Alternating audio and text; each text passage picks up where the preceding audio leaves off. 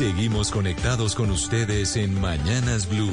Oscar Montes, Ana Cristina Restrepo, Hugo Mario Palomar, Diana Mejía, Sebastián Nora, Mariana Palau, Gonzalo Lázari, Valeria Santos, Eduardo Hernández y Camila Zuluaga con el tema del mediodía.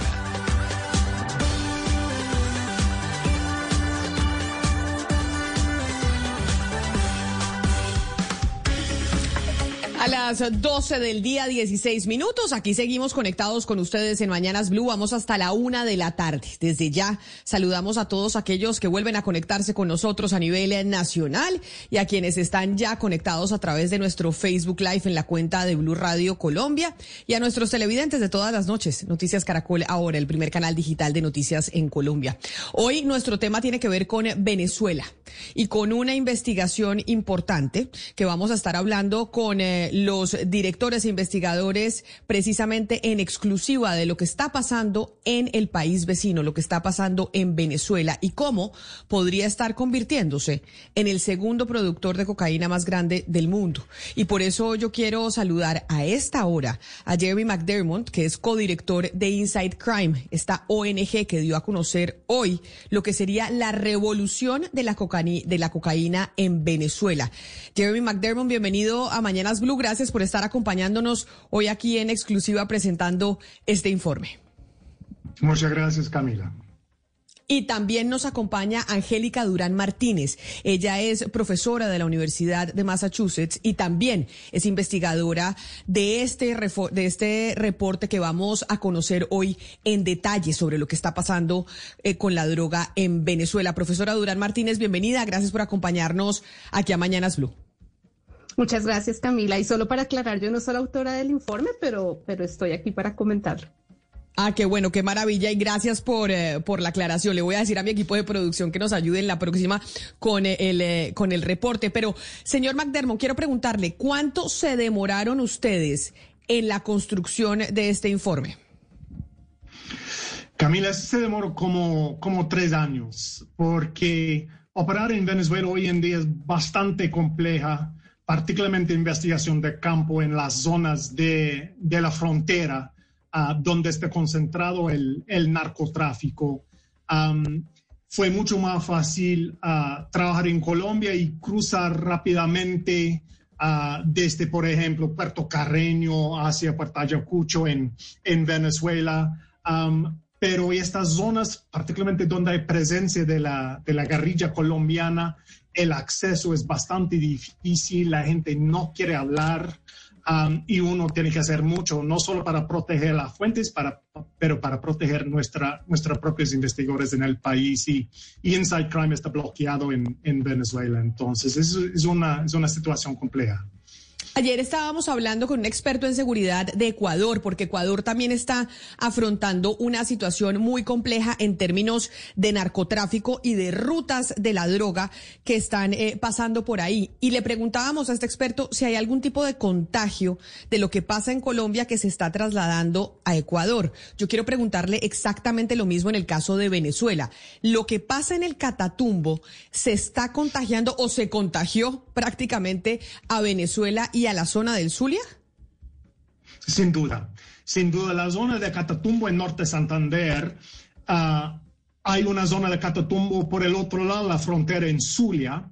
Uh, eso es donde el ELN tiene ah, bastante control, tiene bastante tierra, ha comprado fincas y la dinámica de los dos lados de la frontera es casi igual.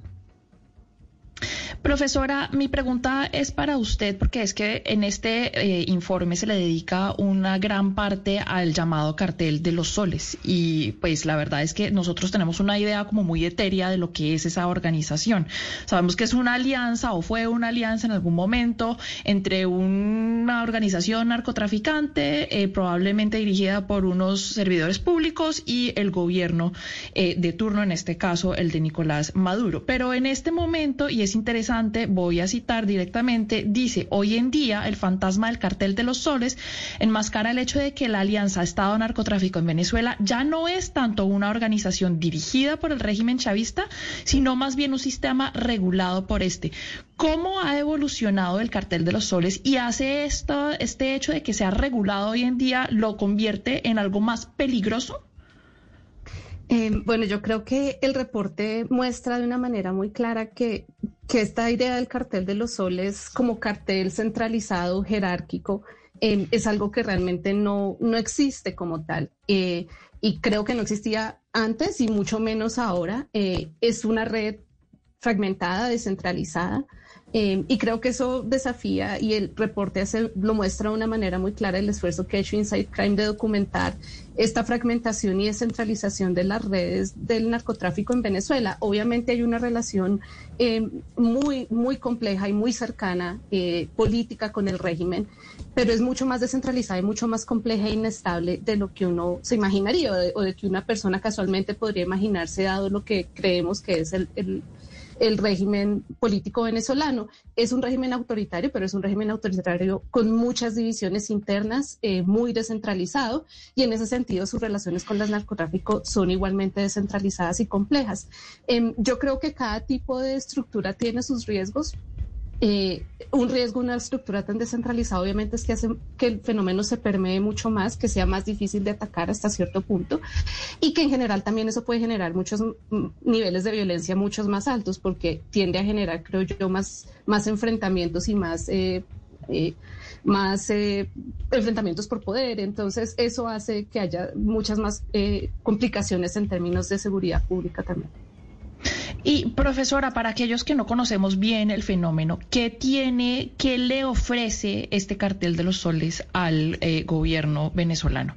Es decir, ¿en qué se ve beneficiado por tener esta o por regular esta organización? ¿Cómo se beneficia el gobierno de la existencia de este cartel?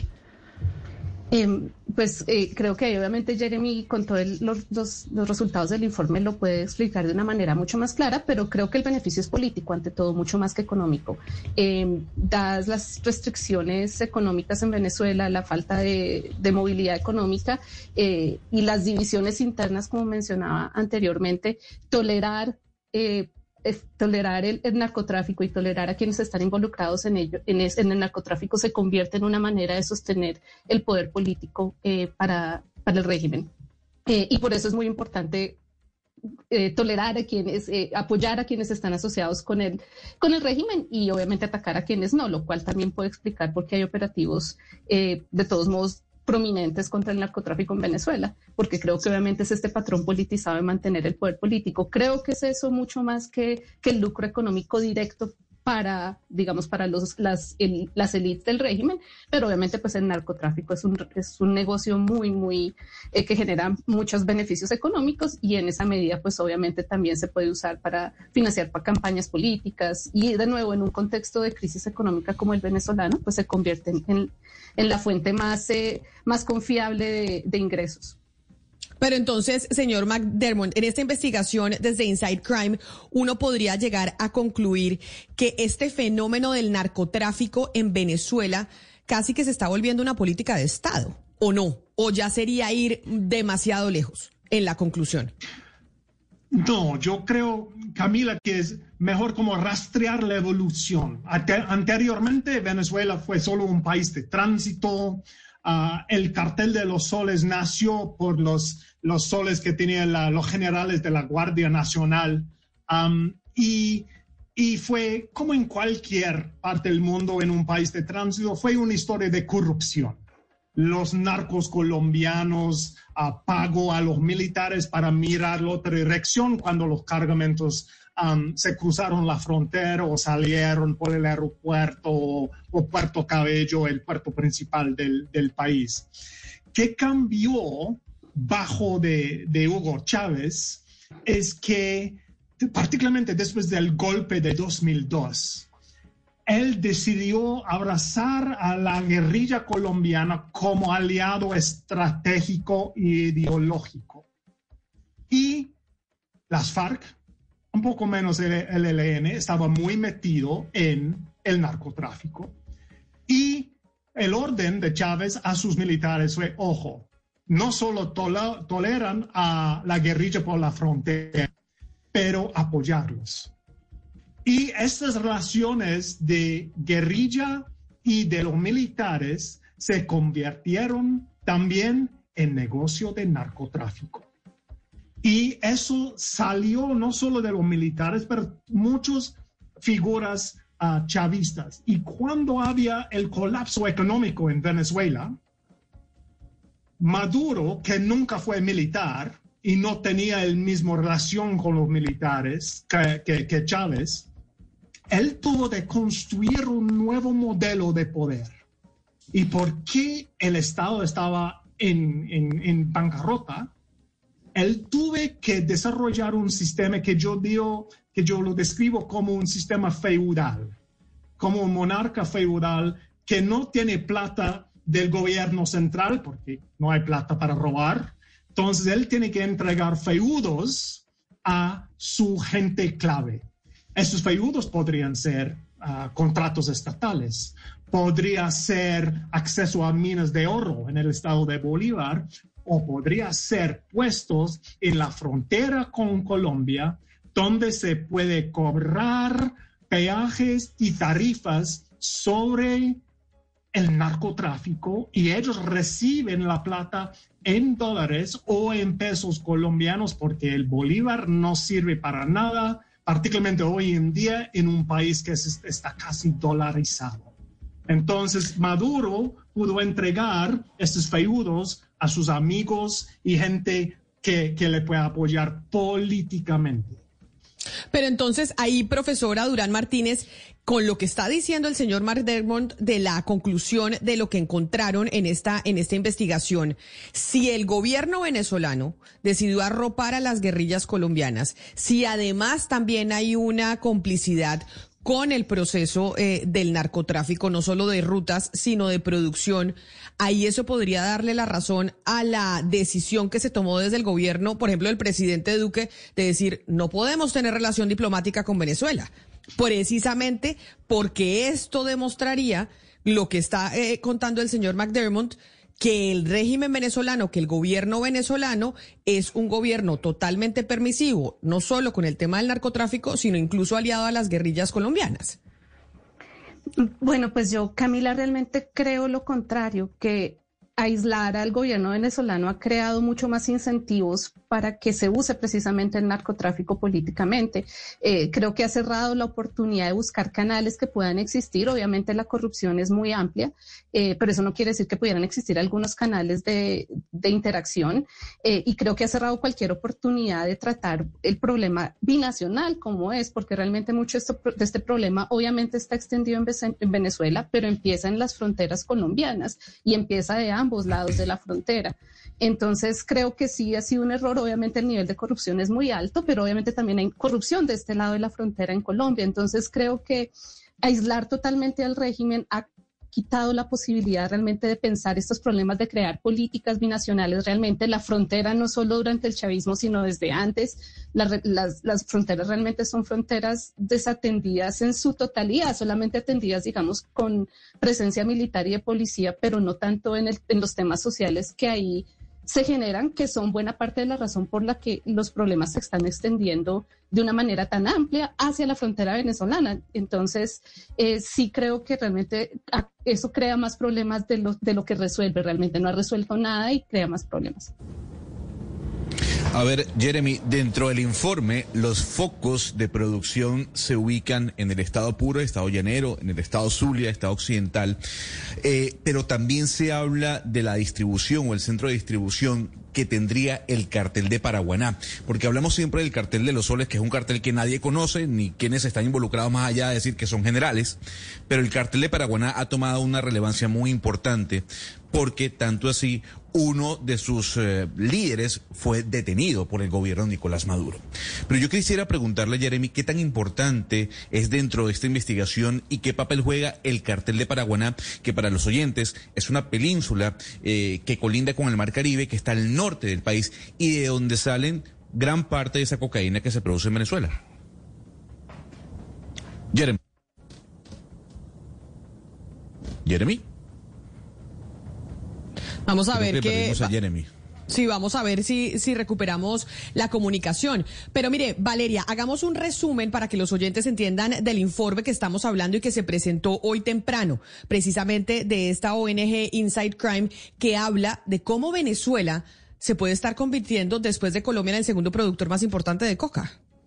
Pues es que yo creo, Camila, que la conclusión del informe es que Venezuela está produciendo cocaína. Creo que nunca había habido de verdad una, como una fuente confiable que dijera con certeza que producían, que se traficaba, que salía de Colombia, que pasaba por Venezuela, sí, pero que se producía allá y que había además laboratorios después para tratar la pasta de coca. No teníamos una información tan certera y por eso es muy importante este informe, Camila. Se dice que al otro lado de la frontera eh, con Colombia, más específicamente en el estado de Zulia, ya hay una cantidad eh, considerable de plantaciones de coca que están eh, controladas por disidencias, disidencias de las FARC y también por el ELN, eh, obviamente auspiciados o con el aval pacífico del gobierno de Maduro, que ha sido, digamos, que, que permisivo alrededor de esta producción de coca en su territorio. Es muy importante algo que dice el informe y es que la producción de cocaína en Venezuela todavía no es nunca comparable con la de Colombia, es poca, pero que esto se le va a salir de las manos al gobierno de Nicolás Maduro, porque evidentemente, como ya hemos visto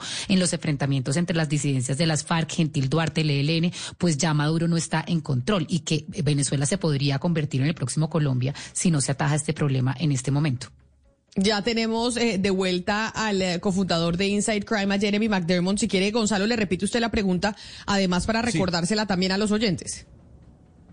Sí, eh, básicamente, don Jeremy, yo lo que quería eh, y que los oyentes entendieran cuál es el papel que juega el cartel de Paraguaná, porque siempre hablamos del cartel de los soles, eh, y el cartel de Paraguaná está jugando un papel muy importante, sobre todo el norte de Venezuela, con esa cocaína que sale hacia los Estados Unidos, que pasa por el Mar Caribe.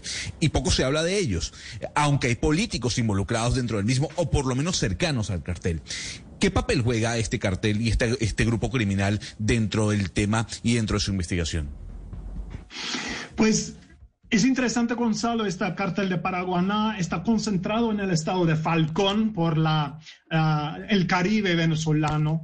Ah, obviamente, ese es uno de los puntos. Hay Aruba, cerquita, Curazao. Uno puede llegar a muchas de esas islas ah, del Caribe que tienen vínculos con Europa, que son buenísimos para mover cocaína hacia Europa. Y también es uno de las, de las rutas para los Go Fast que cruzan el Caribe hacia, hacia la República Dominicana. Entonces, es, territorio clavísimo para el narcotráfico. Y la historia de la, del cártel de Paraguana, como, como tú has identificado, ilustra la importancia de las relaciones entre los narcos y los políticos. ¿Y qué pasó? Es Chiche Smith, como el, el jefe de, del cártel de Paraguana, por alguna razón perdió la protección de algunos miembros de, del régimen chavista y él fue capturado. entonces, que, que también es, es, interesante es que hay una pelea, Gonzalo, entre varias facciones del chavismo.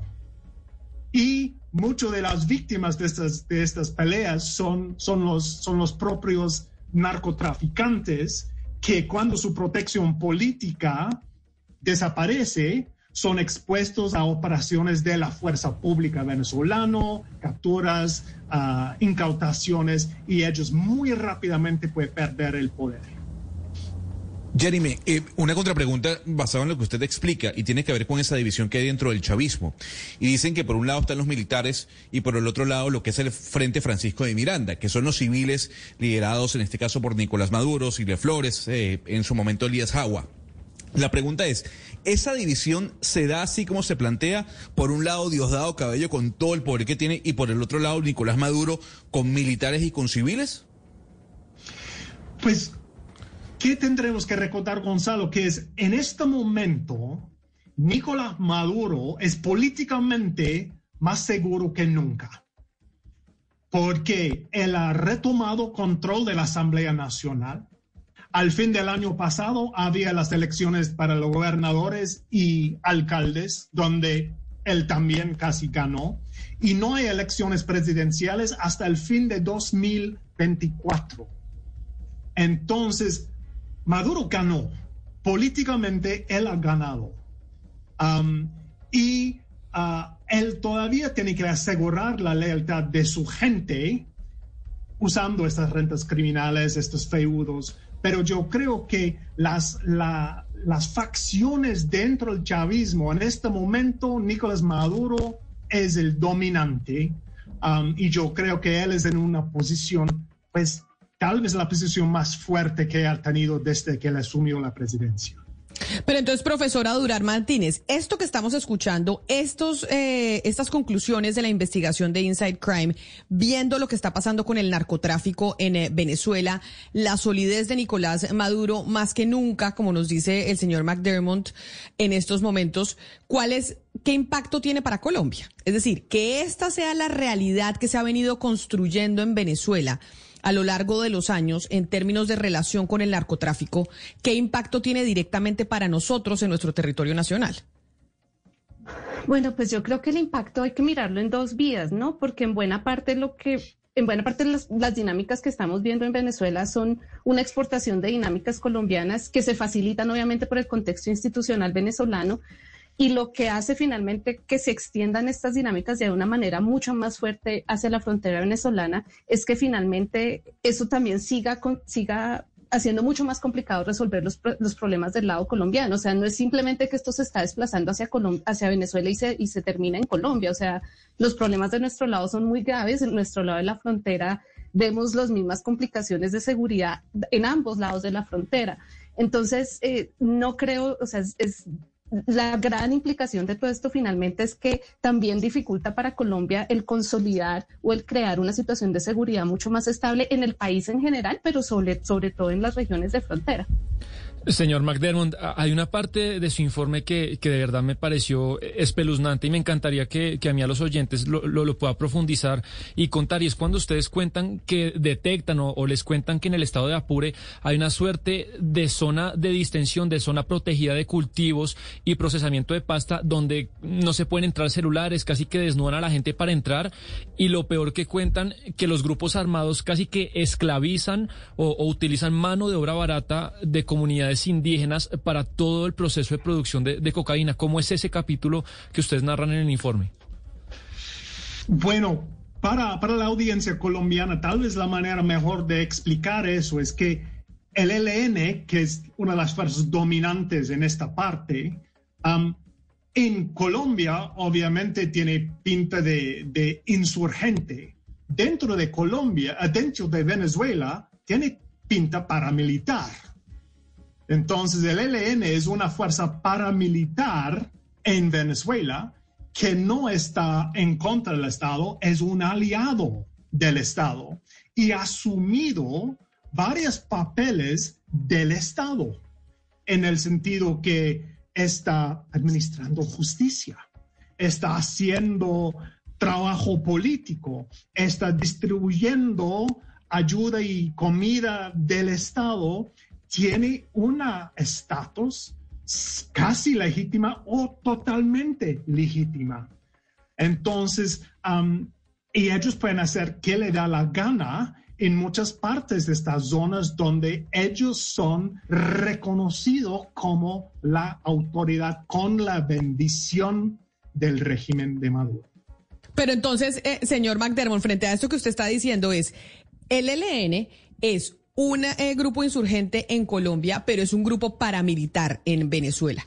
Tiene el aval del gobierno de Nicolás Maduro y en muchas zonas de ese territorio es gobierno, digámoslo así, es autoridad más que gobierno. Y cuando yo le pregunto a la profesora Durán Martínez eso, ¿cuáles son las implicaciones que tienen para Colombia? Le pregunto a usted, en estos momentos nosotros estamos a puertas de unas elecciones presidenciales. Uno de los temas también de los que se habla es de una negociación de paz con el ELN. ¿Cómo vamos a hacer para poder salir adelante en ese conflicto que tenemos en Colombia con el Ejército de Liberación Nacional? Esa dinámica que vive el ELN en Venezuela, siendo un paraestado, ¿cómo impacta esa posible negociación que podríamos llegar a tener nosotros en Colombia con un nuevo gobierno? Bueno, hay tres partes de la respuesta, Camilo. Uno es que las fallas en, la implementación del proceso de paz con las FARC ha mostrado al ELN que, pues, no importa qué está prometido ah, en negociaciones, no todo va a ser implementado. Número dos, ¿por qué el ELN va a negociar con el gobierno colombiano cuando está creciendo uh, en términos de, finanzas, de, poder militar, etcétera? Porque se puede continuar creciendo y fortaleciéndose y eso no, normalmente no es un momento por ningún grupo negociar. Y número tres es que para mí el ELN hoy en día es un grupo colombo-venezolano. Venezuela no es solo un santuario para el ELN hoy en día. Es un sitio donde ellos ganan plata, tal vez está ganando más plata seguro el Frente de Guerra um, Oriental está ganando más plata en Venezuela que en Colombia, está reclutando venezolanos para sus filas y, como hemos discutido, tiene el apoyo del gobierno de, de Venezuela y para mí no es toleración, es el apoyo, porque hemos visto en Apure, en esta guerra contra el décimo frente, el LN y elementos militares trabajando conjuntamente en contra eso le quiero preguntar yo. el enemigo común. Señor McDermott, porque me parece importante, ustedes hablan mucho del ELN, pero pues desde Colombia, digamos, el ministro de Defensa nos ha dicho que hay allá un enfrentamiento en donde vemos por primera vez al ELN aliado con las disidencias de las FARC a nombre de, de Iván Márquez en contra del grupo disidente también de Gentil Duarte. Y uno dice, bueno, ¿esto cómo puede estar ocurriendo allá? ¿Quién está controlando entonces los cultivos de cocaína ya? ¿Las disidencias de, Gentil Duarte o el ELN aliado con, con Iván Márquez? Y el gobierno nacional de Venezuela también le está, eh, digamos, enfrentándose o también le está declarando la guerra a Gentil Duarte. Allá eso cómo se está, cómo está funcionando. Ok. Bueno, tú has tocado varios temas allá, Valeria. Uno es que el décimo frente de las FARC estaba operando en Apure sin la bendición del régimen chavista. Y uh, había la guerra inicialmente entre el décimo frente, que está afiliado con Gentil Duarte, en contra de la segunda Marquetalia y Iván Márquez, con base en Apure.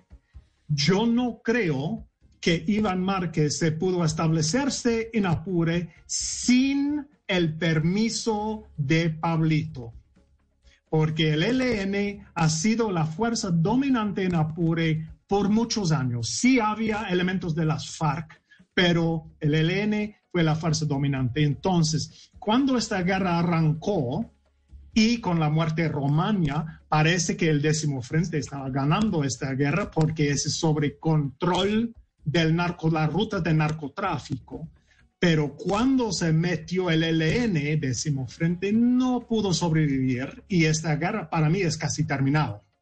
Porque no solo el LN tiene mucho más poder en Arauca y en Apure, pero tiene el apoyo de los militares. Y cuando los militares venezolanos intentaron acabar con el décimo frente solito, fue un desastre, un desastre, porque las Fuerzas Armadas uh, de Venezuela no son un ejército muy competente, es más una fuerza política. Ellos no han tenido la experiencia de una guerra contra insurgente. Entonces el décimo frente, pues, han humillado a los venezolanos y ellos secuestraron, si se acuerdan, secuestraron entre 8 y 10 soldados venezolanos, había minas patas, había emboscadas. La cosa de cada día en Colombia fue por la primera vez sentido en Venezuela y las fuerzas militares no pudieron aguantar.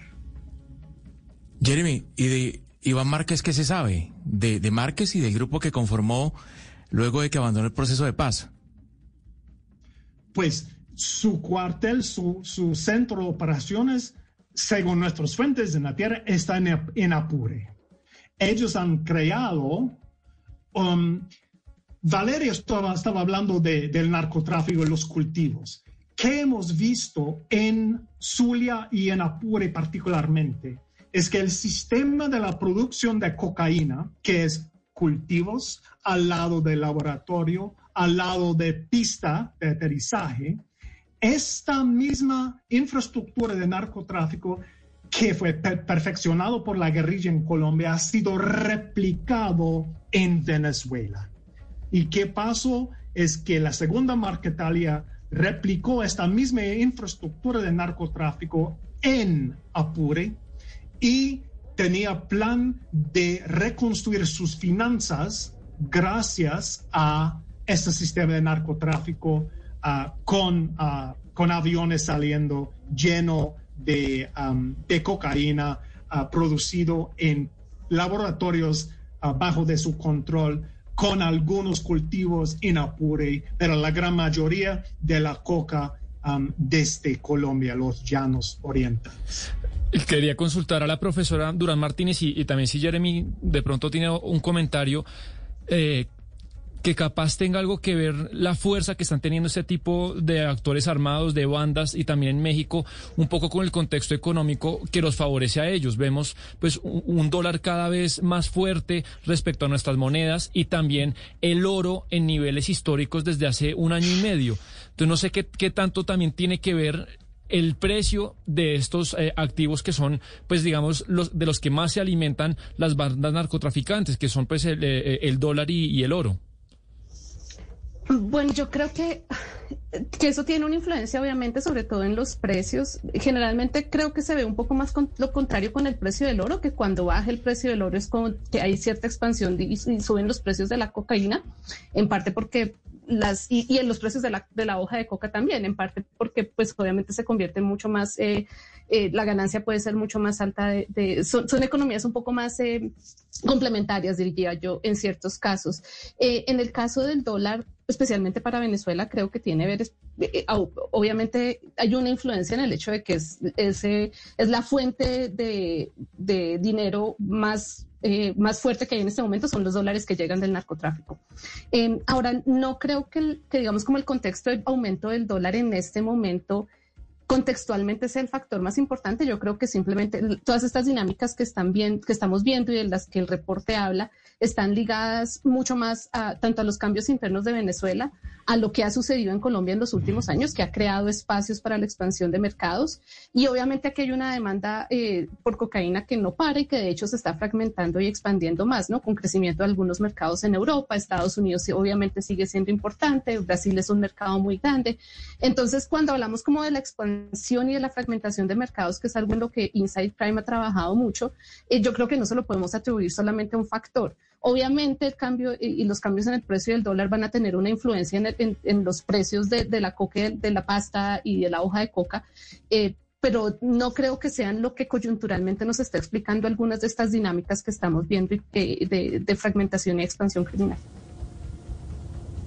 Don Jeremy, en el informe se habla mucho del puerto Cabello. Eh, Venezuela tiene dos puertos importantes, ¿no? Puerto Cabello y el puerto de La Guaira, que colinda además a 15 minutos con la ciudad de Caracas y es donde se encuentra el aeropuerto internacional Simón Bolívar. Pero me llama la atención que en el informe no se menciona al puerto de La Guaira como gran emisor eh, de cocaína que surge hacia el Mar Caribe. ¿Usted cree que esto es una política estratégica para que esa situación no permee a la ciudad capital? No, no, Gonzalo. La, razón que los, puertos no son importantes en términos de narcotráfico es porque Venezuela no está exportando nada aparte del, del petróleo. Entonces, no hay nada en que se pueda esconder la cocaína. Entonces, mucho de la cocaína que está saliendo por vías marítimas está saliendo en, en, en algunos barcos de cargo o es cuando hay un barco pasando por las aguas venezolanos, los go fast hacen un rendezvous y se puede trasladar la, la, cocaína allá. Pero los contenedores, que es la manera más fácil de mover grandes cantidades de, de droga, particularmente hacia Europa, simplemente no está saliendo de, de, de Venezuela. Entonces, la droga muy fácil entrar a Venezuela, muy difícil salir porque hay muy pocos vuelos, muy pocas exportaciones. Por esta razón, los vuelos ilegales ah, el uso de semisubmersibles, uh, de GoFast, todas las maneras ilegales son más importantes para la exportación de droga desde Venezuela.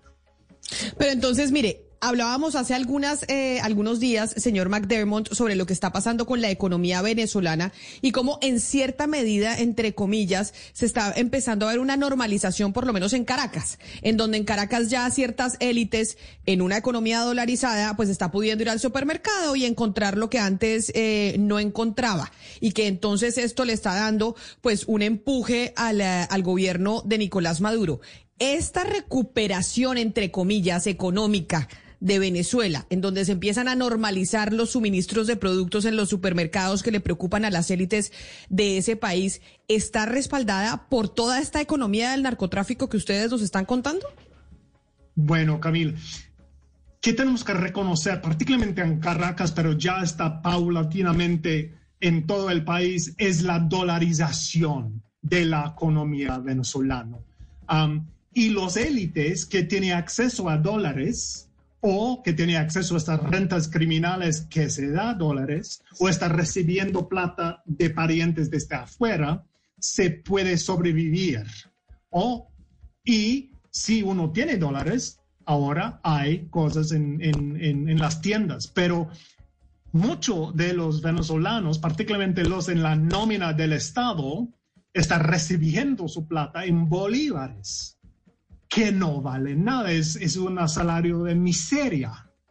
Entonces yo creo que eso es como una, ah, es, es, es, una fantasma, este mejoramiento de la economía en, en Venezuela. Si uno tiene dólares, primero es muy costoso, ah, mucho más costoso que en Colombia ah, para comprar los básicos, pero si uno tiene dólares, bueno, sí, hay cosas que se puede comprar. Son difíciles conseguir puestos para tu carro, ah, cosas como esta, pero otra vez, si tiene la plata, se puede organizarlo desde Estados Unidos. Pero para la gran mayoría de venezolanos, y tenemos un equipo muy grande en Venezuela, y particularmente afuera de Caracas, todavía no hay ningún señal de este mejoramiento en la economía. Y ahora usted dirá que me voy a ir muy, muy lejos en, en, el mundo, pero lo que está pasando en Ucrania, lo que está pasando con Rusia ha hecho que, que haya una posición distinta del gobierno norteamericano frente a Venezuela por el tema de la producción eh, del petróleo y la escasez que hay en estos eh, momentos por cuenta de las sanciones a Rusia. Esta situación del narcotráfico que ustedes narran en estos momentos no hará que los eh, norteamericanos pues se tengan que hacer los de la vista gorda con este punto por cuenta de, la necesidad de petróleo que se tiene, porque obviamente esta realidad que ustedes están narrando pues la saben eh, los norteamericanos también. Bueno, Camila, hay dos cosas. El, el enemigo número uno es obviamente Vladimir Putin, entonces uh, los Estados Unidos está dispuesto a ir a la cama con cualquier si está en contra de Putin. Um, pero primero, Venezuela no tiene la capacidad de aumentar su producción de petróleo en el corto plazo.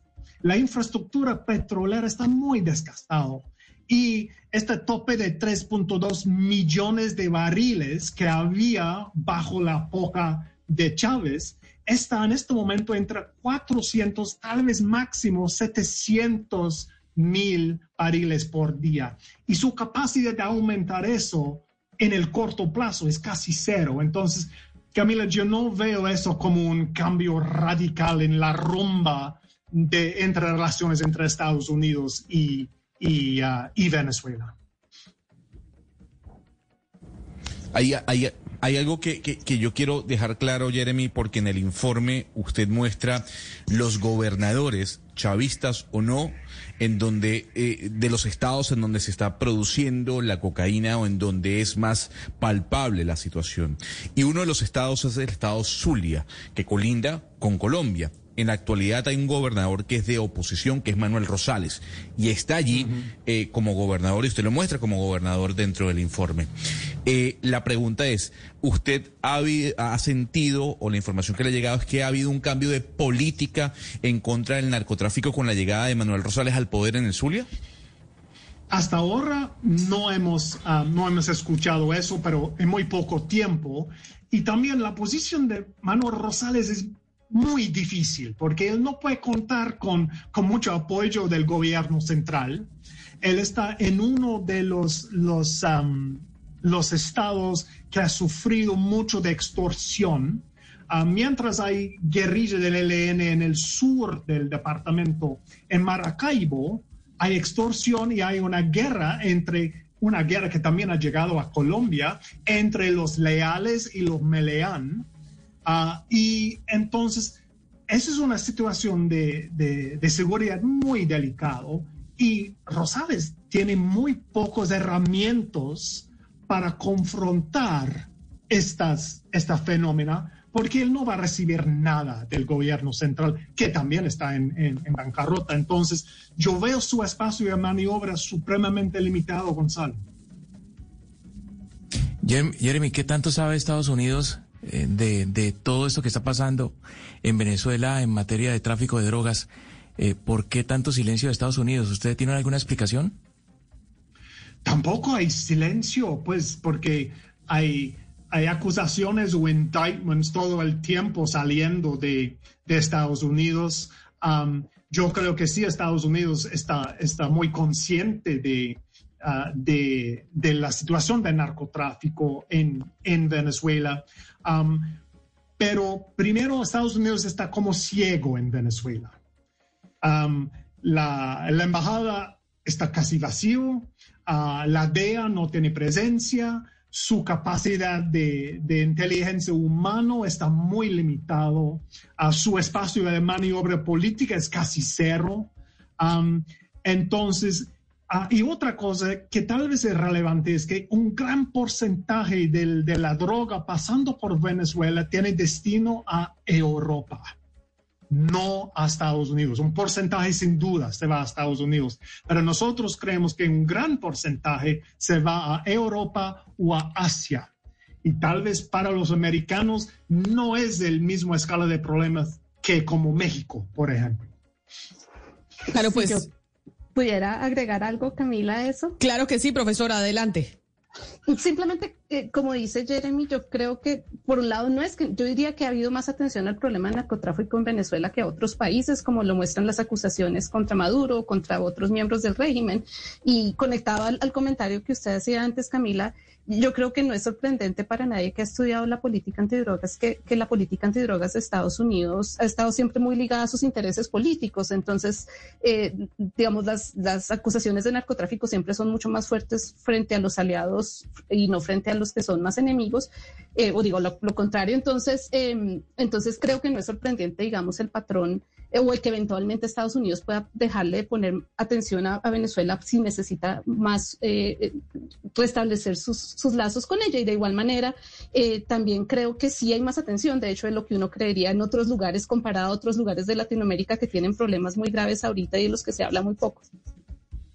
Es, la revolución de la cocaína en Venezuela, este informe que entrega Inside Crime el día de hoy y que muestra una realidad muy, pero muy delicada en el eh, vecino país. Y por eso eh, queríamos eh, tenerlos hoy aquí agradeciéndoles haber dado esta entrevista, señor Jeremy McDermott, codirector de Inside Crime. Muchas gracias por haber estado hoy en Mañanas Blue hablando de este informe que la gente en dónde lo puede encontrar, ya para verlo en detalle. Sí, se puede encontrar ah, el informe completo en insidecrime.org, nuestro sitio de web en inglés o en español. Claro que sí, ahí están todos los detalles de esta investigación profunda de lo que está pasando con el eh, narcotráfico en Venezuela. Señor McDermott, mil gracias por haber estado aquí con nosotros hoy en Mañanas Blue. Gracias a ustedes. Hasta luego. Y profesora eh, Angélica Durán Martínez, profesora de la Universidad de Massachusetts, mil gracias por habernos acompañado el día de hoy analizando el informe. Muchas gracias a ustedes por la invitación. Y así llegamos nosotros al final de esta emisión de Mañanas Blue cuando Colombia está al aire, pues muy preocupados con lo que nos cuentan y los detalles que revela este informe de Inside Crime. Hacemos una pausa, pero ustedes no se muevan de sus radios porque ya llega Meridiano Blue.